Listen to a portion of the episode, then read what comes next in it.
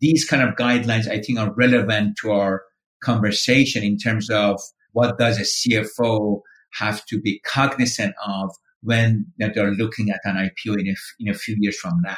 So that was the I, you know, in the bank. And then finally is your target burn, where it says that you have to be very careful about who you hire because with software companies, of course, hiring is one of the biggest pieces of your spending as well as perhaps marketing. That's the current thinking in terms of really being careful about where you spend the money. And I know your company, Danny, provides very you know, helpful tools for CFOs, managers to basically manage the expenses. Yes. So a lot of these tools and systems come into play as the company grows, of course.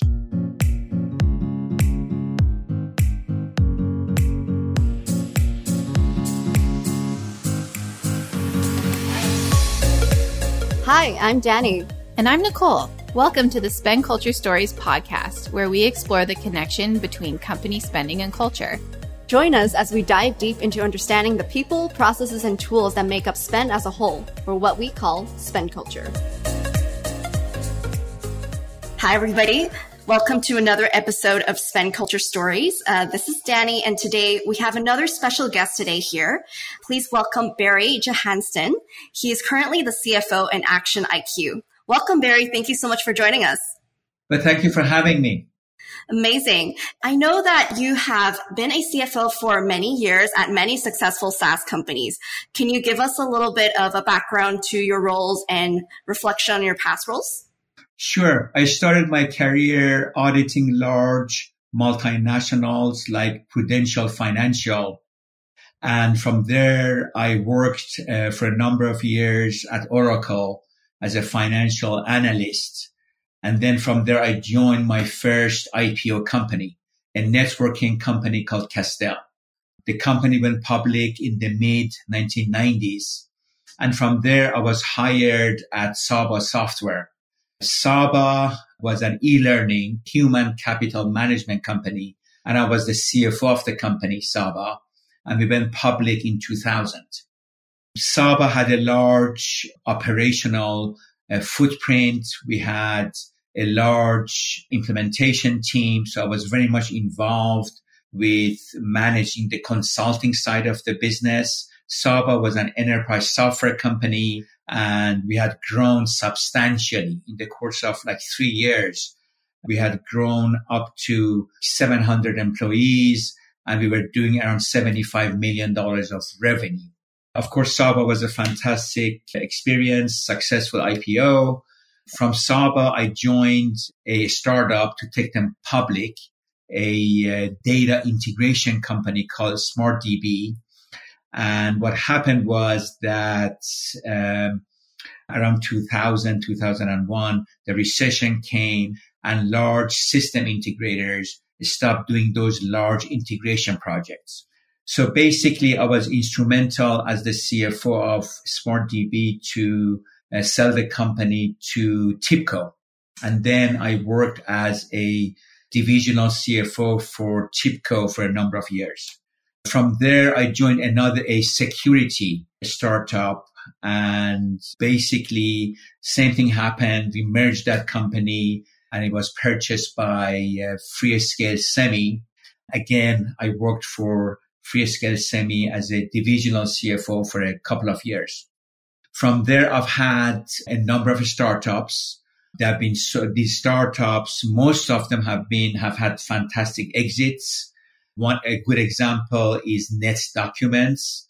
It was a content management company, a SaaS content management company. Basically, I was hired to sell the company, raise some money and sell the company. And we were able to successfully do that.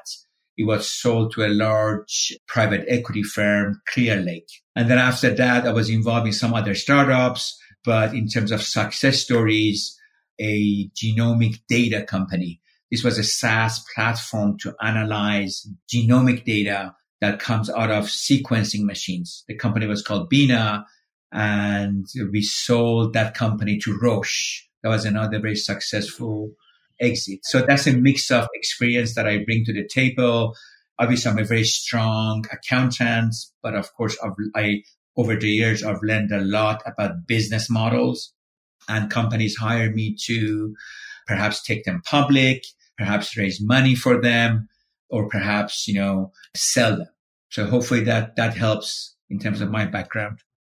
Yeah, thank you so much, Barry. You've clearly led many uh, successful exits with many companies and have a very impressive track record. So I think the audience will be really happy to hear a lot of experience today at the podcast. And audience is probably aware today's episode is all about what CFOs and executives need to know before going public. So let's jump right into it. So one of my first questions for you, Barry, is what kind of leadership uh, public company investors usually look for when it comes to approaching an IPO? Yeah, so public investors, right, they're looking for a management team that can accurately, strongly describe the current financial performance, but also a future direction. So all of this comes back in terms of public investors.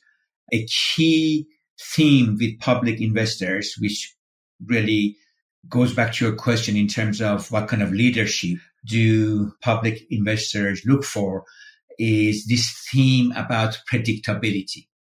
Predictability of a business is a key theme for public investors because if a company's performance is lumpy, that's telling these investors that the management team doesn't know what to expect and is not in control of the results.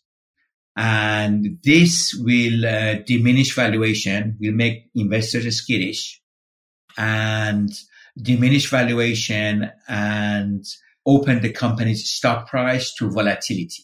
So in terms of leadership, right, a a company that is looking to go public. And of course, the CFO has a big role here, right? Because as a CFO, obviously you need to clearly, you need to manage expectations, street expectations, the board expectations. You need to manage that with the progress that the company is making.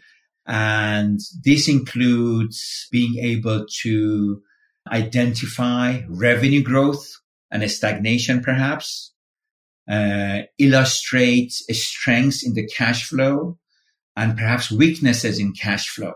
So in terms of leadership, of course, the CFO has a big role in terms of predictability. So the CEO and the CFO are the key.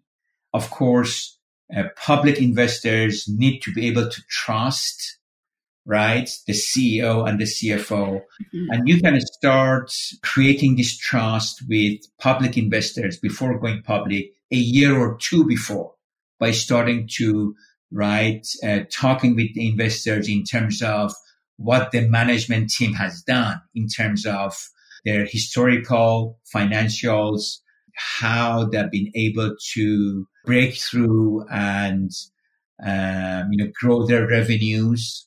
So that's a key part of the leadership team and what can be done prior to the IPO to create that trust and respect with, you know, public investors. But of course, apart from the CEO and the CFO, investors are looking for strong leadership in product, in sales, in marketing to manage an ever growing revenue base to come out with new features and new products. So that strong leadership team is key. And of course, I mean, another piece of this, another view of this is that public investors, investors in general, right? Uh, they want to have good stewards of their investments. And the leadership team, again, it goes back to the CEO and the CFO, need to really understand, right? They need to prove to these public investors that they really understand, deeply understand the business of the company. So hopefully that gives you some perspective. Yeah, absolutely. That's really interesting to us because uh, we're like nearing a Series B right now, and um, we're just thinking about you know we got to hire the right leaders so that eventually, if we do decide to exit or decide to go public, we have the leadership in place so that our investors are also um, very confident that we're able to get to that process. So, I guess um, a follow up question to that is let's talk about the role of the CFO a little bit. So, how do you think a CFO should work with the board and investors to ensure that this kind of um, financial compliance and this whole profitability is clear set from the beginning? Again, I'm going to focus on the SaaS world. Within SaaS, even when you're a Series B or a Series C, perhaps you're doing $15 million of what is called ARR, annual recurring revenue. There are all kinds of guidelines that perhaps VCs, primarily VCs have come up with based on public company data. So there are guidelines around growth.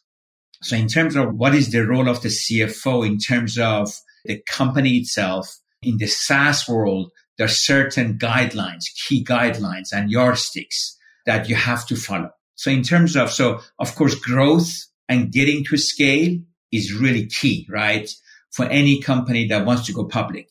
So in terms of growth, there's a guideline called the Mendoza line of growth. And basically what it tells companies, CFOs, CEOs is that after you get to $10 million of what is called ARR, annual recurring revenue, every year, you, typically you're going to grow between 80 to 85% of the prior year.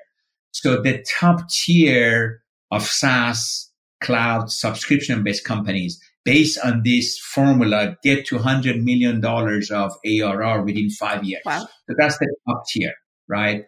Of course, and with SaaS or with any business, it's not so much the revenue milestones that you're going to meet, right? It's the velocity, how fast your revenue is growing, which affects your valuation. Because as a VC, as a private equity investor, even as a public investor, you're looking at an internal rate of return, right? You're looking at, at a return on your investment. So how fast you grow is really key in SaaS and in any business. In fact, McKinsey did a study of public companies and uh, the effect of growing your revenue is twice than the effect on, on your valuation than the effect of growing your margins in the SaaS world, in terms of SaaS public companies, every 1% increase in net retention. So net retention in the SaaS language is how much are you expanding your revenue from your existing base less any revenue that you lose to churn, lost customers. That's called net retention. With public SaaS companies, every 1% improvement you can make in your net retention that increases your valuation by $100 million. wow. And this was from Bessemer. So this is the study that Bessemer, a, famous VC in the Valley did. So obviously growth is key in terms of what are the guidelines, what are the strategies, what are the philosophies that a CFO needs to follow. Mm-hmm. But also scale, you know, to be, to be looking at an IPO at the time of the IPO, minimum, the company has got to be doing around $100 million of ARR and be growing at 30% plus. The company uh, needs to have a clear line of sight to a billion dollars of revenue. That's what these public investors are looking at. Mm-hmm. So you need to be able to clearly prove to investors that you are the kind of company to get billion dollars of revenue. Another key thing getting ready to go public is public investors. Of course, they're going to look at your market opportunity. And of course, they want to find companies that have a open and huge TAM, total available market. Because if a company has a huge TAM, even if the company penetrates a relatively small portion of that TAM, still the company can become a franchise. Uh, so TAM is very important in terms of how public company investors look at a prospective IPO. Also the competitive landscape. If there are low barriers to entry, if there are many companies, many competitors in your space, that is a big negative.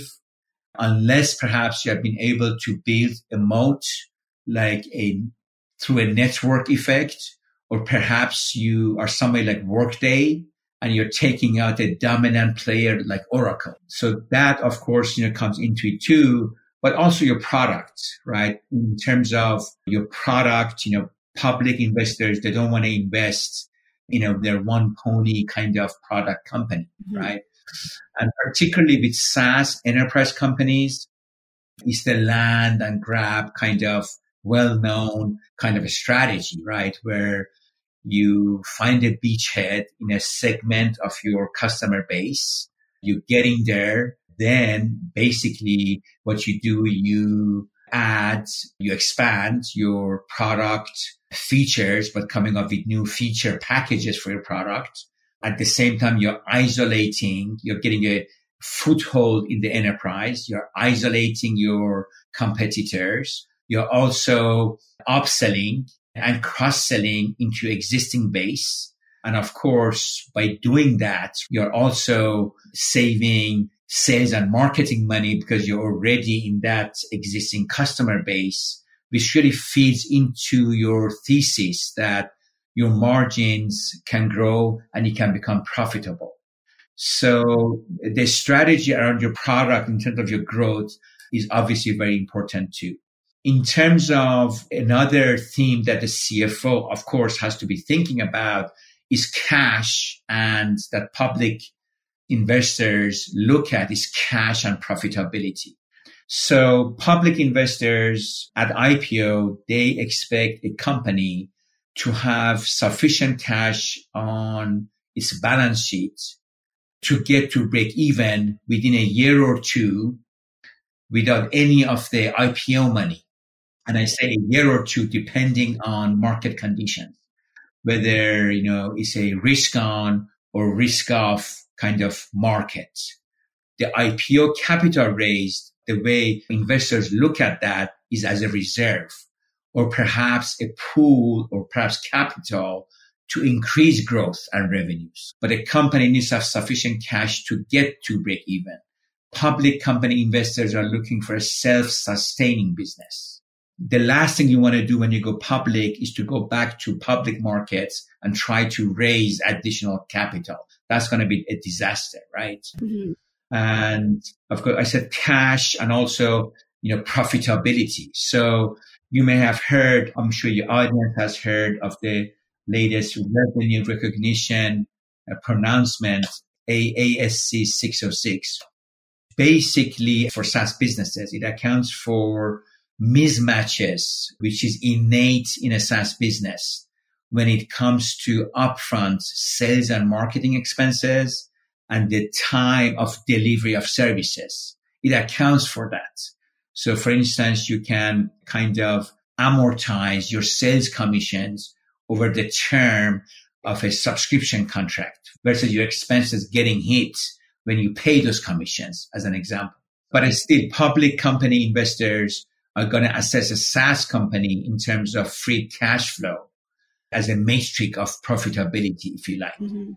So there are different uh, themes and philosophies and guidelines that a SaaS CFO, the SaaS management team needs to be looking at in terms of managing a company financially towards an IPO. We talked about growth. Another really important rule for SaaS companies is called the uh, 40% rule, which what that means is at any point in time, if you add up how much your revenues are growing and how much you're losing as an EBITDA, when you add those two numbers up is 40%.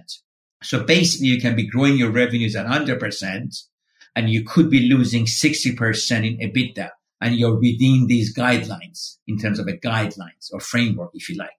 And as you know, a lot of SaaS companies that go public around $100 million, they're still losing money. They have great, perhaps top line revenue growth, but their earnings margins are weak.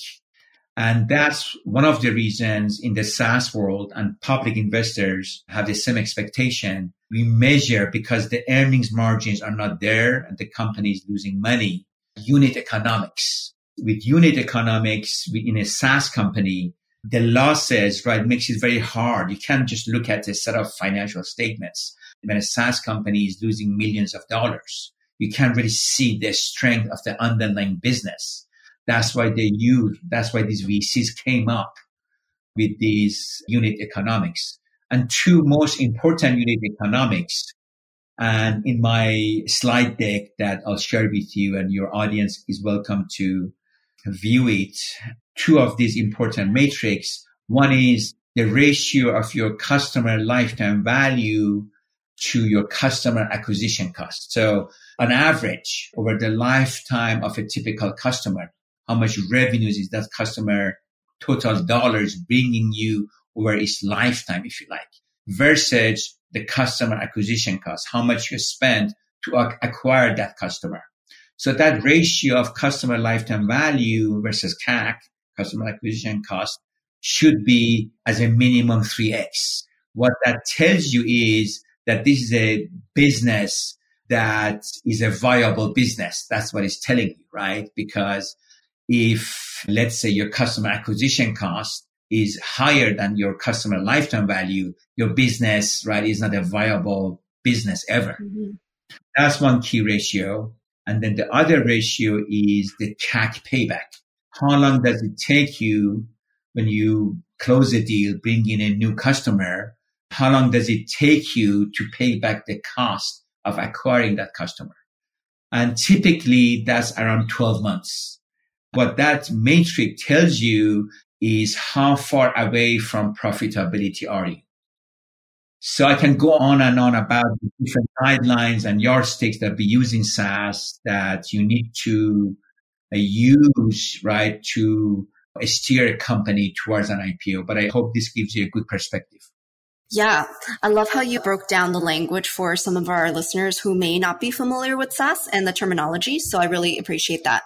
Those are really important metrics. I think a lot of um, CFOs that need to know if they do want to also consult for SaaS companies. Like we are a SaaS company ourselves. So we definitely can relate to a lot of the metrics that you speak to here. And in terms of like what you mentioned for growth, when it comes to adding new products and trying out new marketing strategies, this all takes a lot of cash. And you mentioned cash and profitability. You have to have sufficient cash on hand.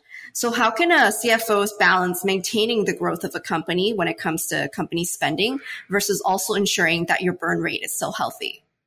This is one rule that I mentioned in the previous segment, and it was the 40% rule. So that's a really key rule, right?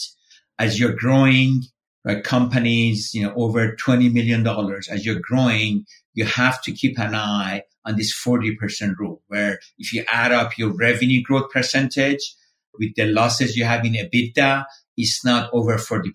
That's a really key guideline, right? So that's number one. Mm-hmm. And number two, and this is really for private companies, but I think it's relevant to, to our conversation. As you know, there's talk, there are concerns around perhaps a slowdown or recession. So recently, Bessemer Venture Capital which is a leading SaaS, if you like, VC, came up with this new guideline called GRIT. GRIT is a guideline for their portfolio companies to go through perhaps this slowdown that may happen in 019 or 20 or recession.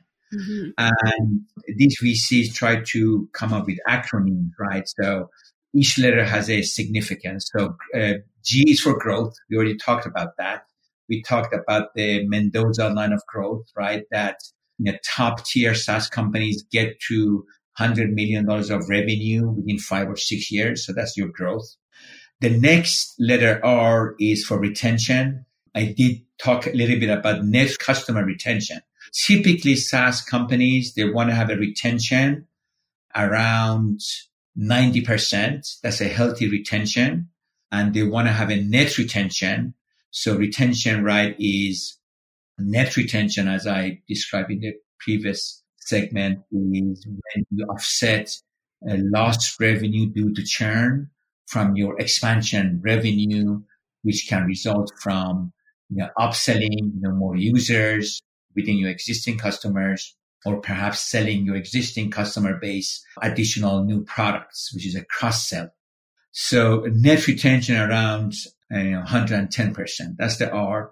I is how much cash you have in the bank. And that's the key point. Given the current economic outlook, Bessemer is recommending that a startup should have between 18 to 24 months of cash on hand. So a lot of these guidelines apply to growing SaaS companies. This can be a $50 million company, a pre-IPO company. So these kind of guidelines, I think, are relevant to our conversation in terms of what does a CFO have to be cognizant of when they're looking at an IPO in a, in a few years from now.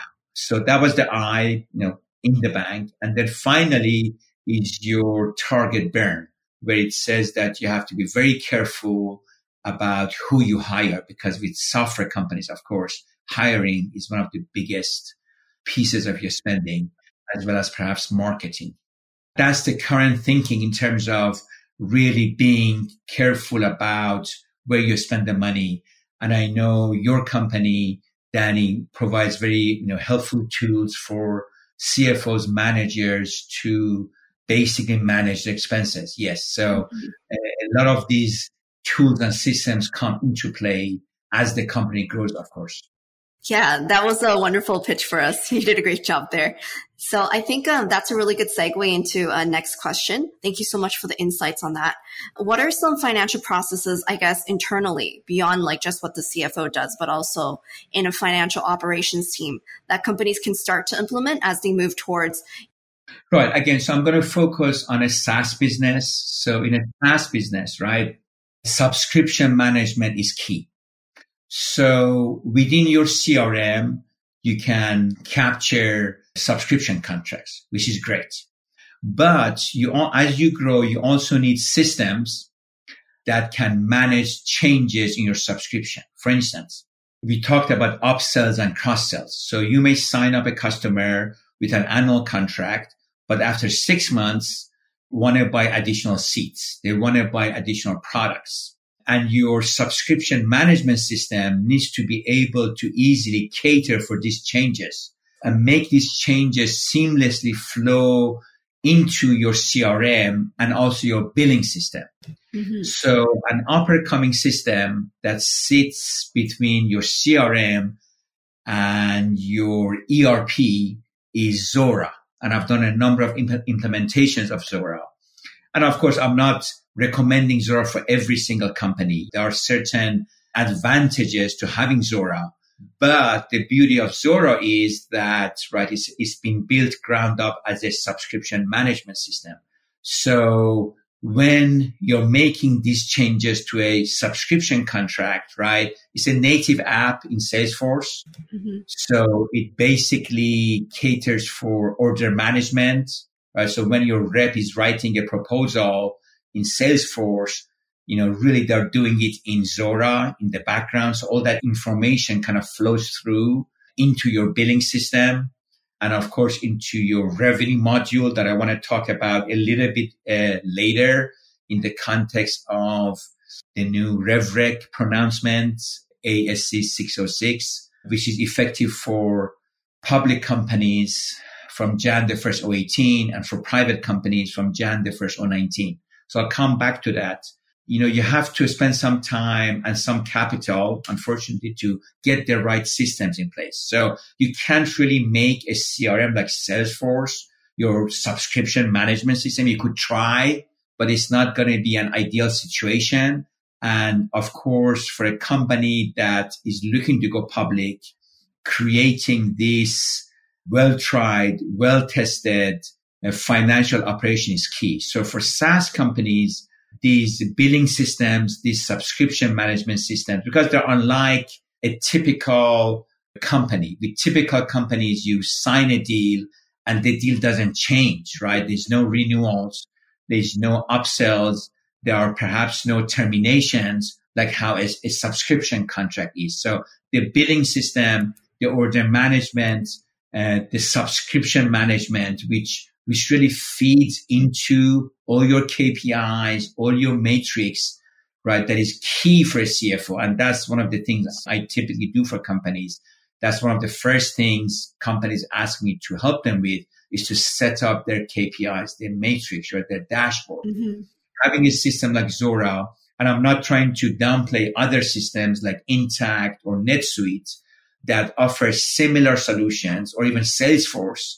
Salesforce has the, their CPQ has a new billing subscription billing system. So a CFO really has to spend some time, get some expert help, get the management team together and really understand the needs of a company and choose the right system because you have many choices. But in terms of system and processes in the SaaS world, the subscription management is key.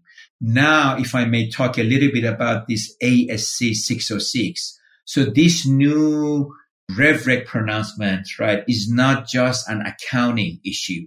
It affects your sales and marketing dynamics because in a SaaS business, the VP of sales may come up with a new promotion where they're going to discount so much if the customer buys certain, certain package of the product.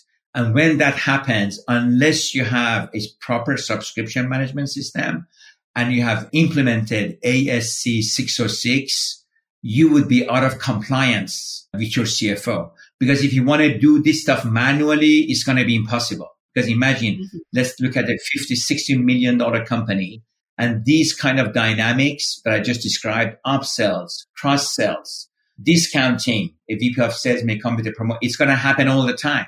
So you need to have system. It can be done manually. So you have to have the right systems mm-hmm.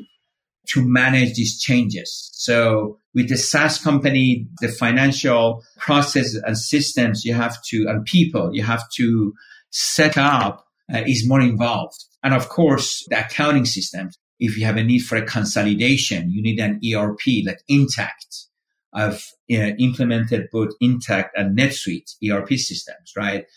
Um, in terms of, and of course, they have other modules, but in terms of systems, you know, I, these are the, all the financial operations, right? So to be ready for an IPO, you need to have the right uh, finance uh, staff. You need to have the right financial policies, procedures, and systems in place. And you need to have tested these a year or two before going public. Because that's the only way this testing and verifying you can get to the speed and accuracy that is the threshold of a public company. That's the only way.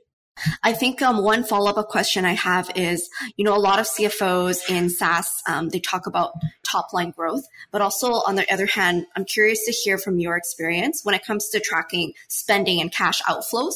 What are some mistakes that SaaS CFOs usually make?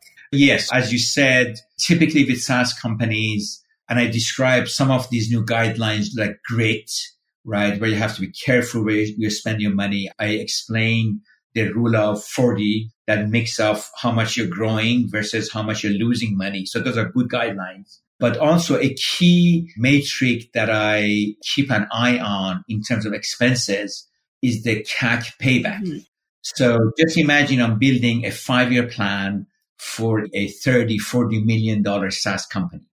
So from my point of view as a CFO, it's okay for the company to spend money in growth and lose money and show a suboptimal CAC payback. Remember previously in the previous segment, I was talking about CAC payback, the time it takes to right recover your cost of sales and mm-hmm. marketing mm-hmm. within 12 to 18 months. That's the guideline.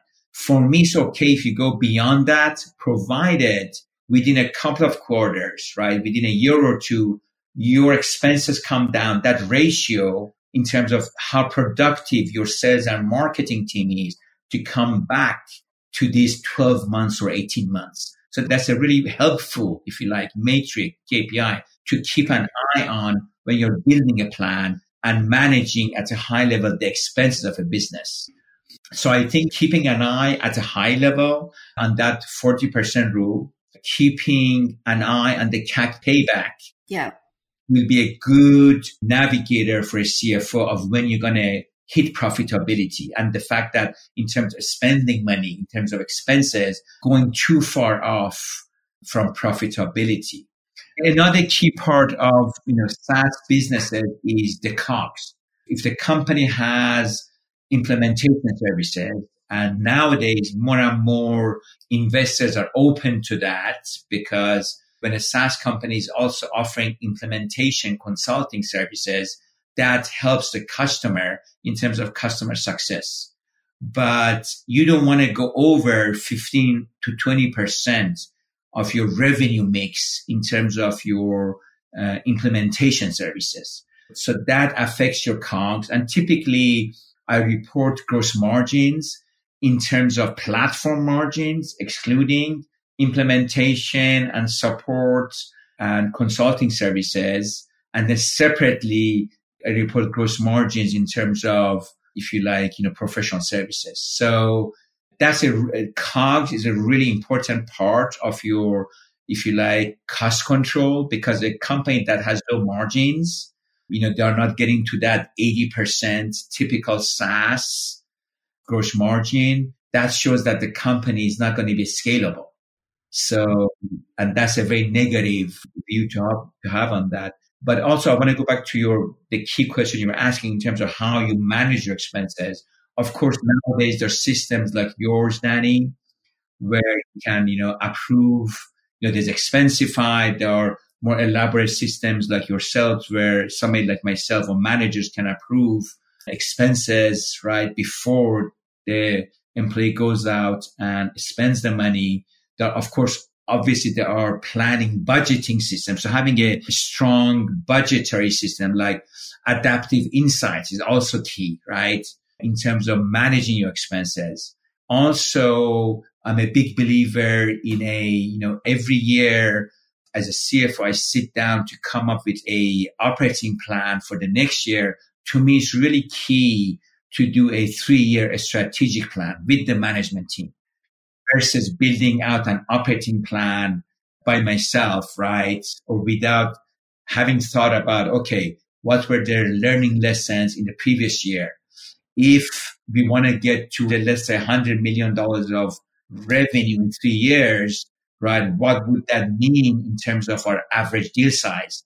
What would that mean in terms of our marketing spend? What would that mean in terms of the money we have to put into our uh, product roadmap? So I always do a three year strategic plan before really jumping into the numbers in terms of an operating plan.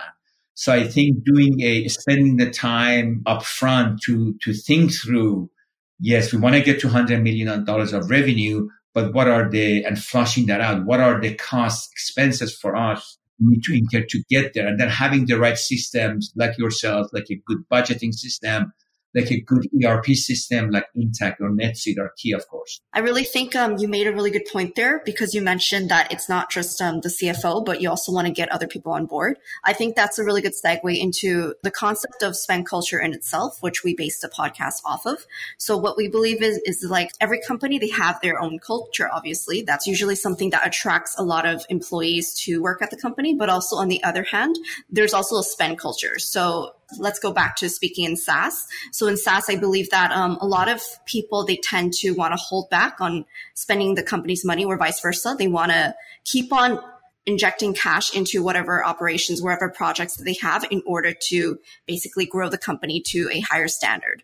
So what do you think the spend culture of a SaaS company is usually like? And how do you think the employees can get on board with creating more of a healthier spend culture overall? I think at the core of your question is the company culture that perhaps the CEO, the management team creates upfront as long as possible, bootstrapping the company. So that's a, that's a culture issue. And now as you grow, particularly in sales and marketing, you need to have the sales team. Let's say you guys are a series B company. Let's say, you know, you're doing, you're a B2B company and basically with a series B, you need to have five to 10 reps at this stage of a series B with half of them ramped up. A series C, you need to have twice of, twice as many reps with perhaps not only a VP of sales, but also a sales manager. As you get to perhaps $50 million in revenue, you need to start thinking about international VP in EMEA, a sales team in EMEA, and perhaps more of a channel kind of go to market strategy. So as you're growing, you have to spend money on your sales and marketing mm-hmm. team. Same goes with your, depending on your growth, right? You have to spend money in terms of hiring the right engineers, in terms of hiring the, uh, gradually, you know, in terms of the kind of revenue growth I just described. You need to start building up your sales operations team, your accounting team, your finance team. We talked about all those systems. So as you grow, there are certain areas that you uh, have to spend money on. There's the, it's just part of you know growing. And nowadays, at least I'm, I'm based in Silicon Valley, and in Silicon Valley nowadays, there are certain expectations in terms of employees. A lot of companies provide, for instance, lunches which, you know, helps the employee not to perhaps leave the office and, you know, work from the office. So that's obviously key. And then, of course, you know, you, you need to start as the company grows. And I'm a big believer in policies, maybe, you know, let's say the employee handbook. I think a lot of smaller startups, you know, don't spend the time to build an employee handbook, which can be a very simple, uh, really a management team kind of exercise where, where the company basically talks about its policies. You know, you're an employee that is traveling. This is our policy. Um, in the employee handbook, you can talk about your philosophy that, hey, we want to put our money into the health plans, the health insurance for employees versus perhaps throwing, you know, expensive Christmas parties. So at the core of this is the company culture and the tools are number one, right, is, you know, is communication, right, with, with the employees. I think the employee handbook, frequent company meetings where you're communicating to the employees at a high level, your company's performance in terms of not just the revenues, but how you're managing your expenses, I think is key. And I know nowadays, you know, employees want to be involved in this kind of, you know, decision making in terms of how much you have to spend right? So to grow this much, these are the investments we have to make, right? To grow lower or higher, the different levels of spending. But I think the culture that the CEO and the management team build is core to your question in terms of creating that culture of bootstrapping for as long as possible. Absolutely. I love how you touch on the communication piece because I think that's one thing a lot of companies, when they grow so quick, that they forget to do that. I know uh, we have this problem ourselves. We used to be like maybe 20 people, 50 people. Now we're 100 people. So making sure that each employee knows what the company stands for and how we believe that we should, you know, spend our resources. I think that's super critical to building a stronger company together with your employees. So thank you so much for sharing that. Right. So I think that's all for today. For the audience, who are listening today, I'm going to attach the PDF of your wonderful PowerPoint with the audience. And also I'm going to do a summary of your points so that they are able to see the metrics that you mentioned and also the sources that you mentioned. Well, that's fantastic. And if anybody has any questions, they can feel free to contact me. Perfect. And I will leave Barry's email in the blog post below so that you guys can see it. Well, thank you so much, Barry, for your time today. And I'm sure the audience will find this super helpful as we have a lot of SaaS founders and CFOs always um, watching the show. Have a great day, Barry, and we hope to speak to you again soon. Thank you. Thanks for tuning in to this week's Spend Culture Stories podcast, sponsored by Procurify. If you'd like to learn more about your spend culture, take our quiz at spendculture.com.